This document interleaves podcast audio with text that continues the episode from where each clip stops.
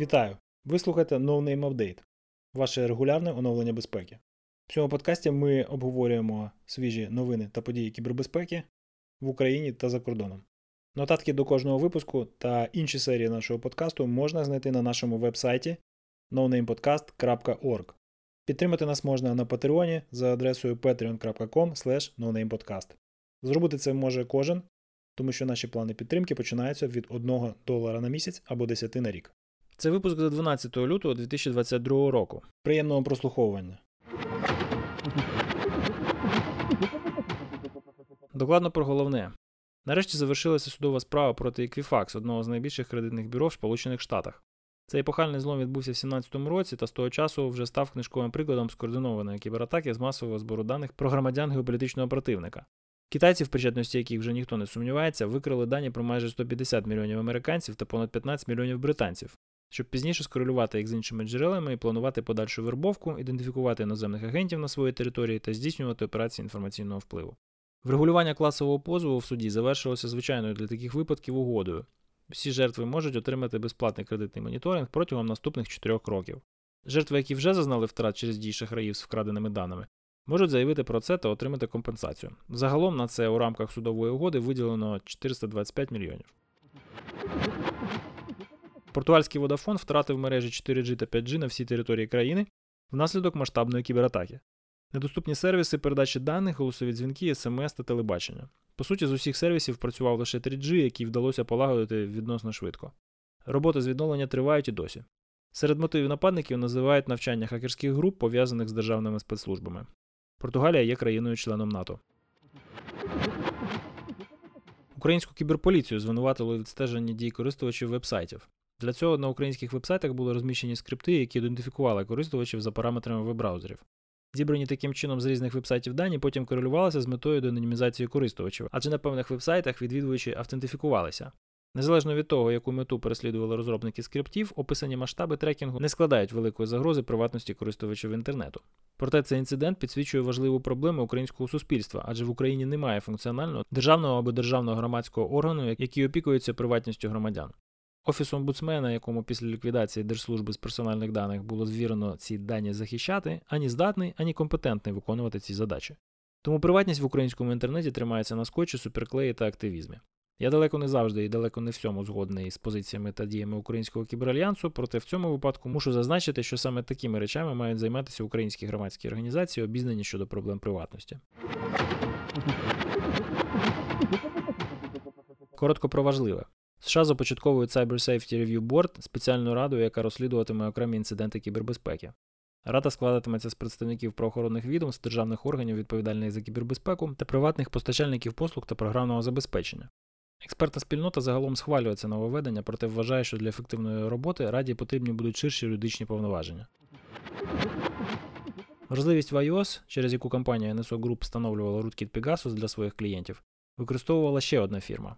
Quadrim це ще одна ізраїльська компанія, менша та не така помітна, проте прямий конкурент NSO, адже також постачає шпигунські програми державним замовникам. Російська хакерська група Primitive Bear здійснює кібератаки на українські представництва урядів західних країн. Українська кіберполіція накрила мережу шахрайських кол-центрів в Києві, Львові та Одесі, де працювали понад 140 осіб. Шахраї представлялися працівниками банків та правоохоронних органів та видурювали кошти в мешканців пострадянських країн. Зазвичай такі кол-центри організовуються на зоні, куди, я сподіваюся, всі ці персонажі переїдуть. Медійний гігант News Corp став жертвою кібератаки, яку пов'язують з китайськими спецслужбами. Під удар потрапили підрозділи Dow Jones, Wall Street Journal, New York Post та британське відділення News Corp. Метою атаки експерти вважають збір розвідданих у матеріалах та листування журналістів та працівників компанії. Польща створила війська оборони кіберпростору. Кібервійська проводитимуть повний спектр заходів в кіберпросторі, оборонні, розвідувальні та активні наступальні дії. Російський суд засудив трьох підлітків за звинуваченнями в тероризмі. Тероризм полягав в планах підірвати будинок ФСБ в одному з віртуальних світів Майнкрафт. Хакерські штуки. Автомобілі Mazda моделей 14-17 років випуску застрягли на частоті 94,9 FM через вразливість в інфотеймент підсистемі. Радіостанція, яка веде мовлення на цій частоті, надіслала слухачам картинки без розширень, і це стало тригером помилки в обробнику. Відтепер власники не можуть змінити частоту радіоприймача, а заміну системи коштує півтори тисячі доларів та не є можливою через проблеми з ланцюгами постачання.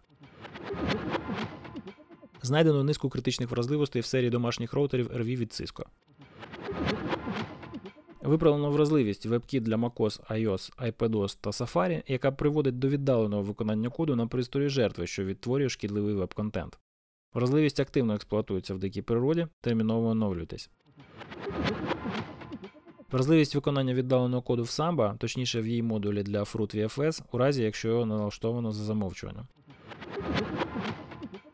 Як і обіцяли у Microsoft, віднині в документах, які користувачі MS Office отримують з інтернету, виконання макросів буде вимкнене за замовчуванням. Потужний хід, який суттєво зменшить поверхню атаки звичайних користувачів. Але ж звісно, що лише користувачів ліцензованих копій Офісу. Докладний опис еволюції загроз, що привела до цього рішення за посиланням. Американське агентство CISA попереджає адмінів SAP про пачку мережевих вразливостей в NetWeaver, що вимагають негайного оновлення. Аналітика та рекомендації. Вчені порахували потужності квантового комп'ютера, потрібного для злому 256-бітного публічного ключа алгоритму неліптичних кривих. Для зламу ключа за один день знадобиться комп'ютер на 13 мільйонів фізичних кубітів. Для довідки, найбільший сучасний квантовий комп'ютер має 127 кубітів. Доступні всі відеозаписи з конференції Black Hat Europe 2021. Посилання на курований список безплатних інструментів Application Security один з найвичерпніших на думку авторитетних колег. Неймовірна знижка в 97% на пакет матеріалів для підготовки до топових сертифікацій з кібербезпеки. Необхідні навички експерта з кібербезпеки у вигляді зручних діаграм Вена із вичерпними поясненнями. Якби ж то мені 20 років тому отаке прочитати. І відео вебінару BSG про навички пентестера веб-додатків, які потрібні у 2022 році. Анонси. Cloudflare запускає публічну програму Bugbounty.